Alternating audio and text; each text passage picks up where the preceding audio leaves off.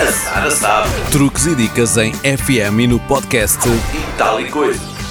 A dica de hoje é só para barbudos. São muitos os homens que continuam a gostar de se ver com barba e o barbeiro Bruno Oliveira dá a conhecer os tipos de barba que estão na moda e como os homens a devem cuidar. Começamos pela barba de três dias, provavelmente o estilo de barba que as mulheres mais apreciam e até incentivam os seus parceiros a experimentar. Só que o que aparenta ser uma espécie de desleixo cuidado dá quase tanto trabalho como tirar tudo. É preciso fazer uma limpeza do excesso de barba e passar a navalha para fazer os contornos quase diariamente. Segue-se a barba cheia, com mais de uma a duas semanas. A barba já precisa de outros cuidados e requer mais atenção da parte dos homens.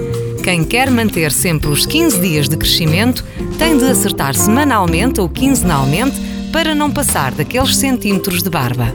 Por fim, a Old Dutch ou afunilada.